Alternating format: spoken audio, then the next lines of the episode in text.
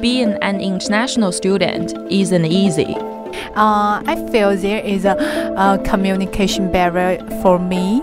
Uh, I think the biggest barrier was like um, just getting used to the environment, and, like the, the people and like the language here. Uh, I think for me it was being alone. Like you come to Melbourne and you don't know people, um, but you find your way eventually.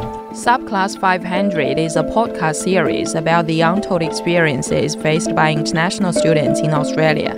From the way we earn a living to the language barriers we face to many other problems and challenges that go unheard, this is the podcast where you can hear us all.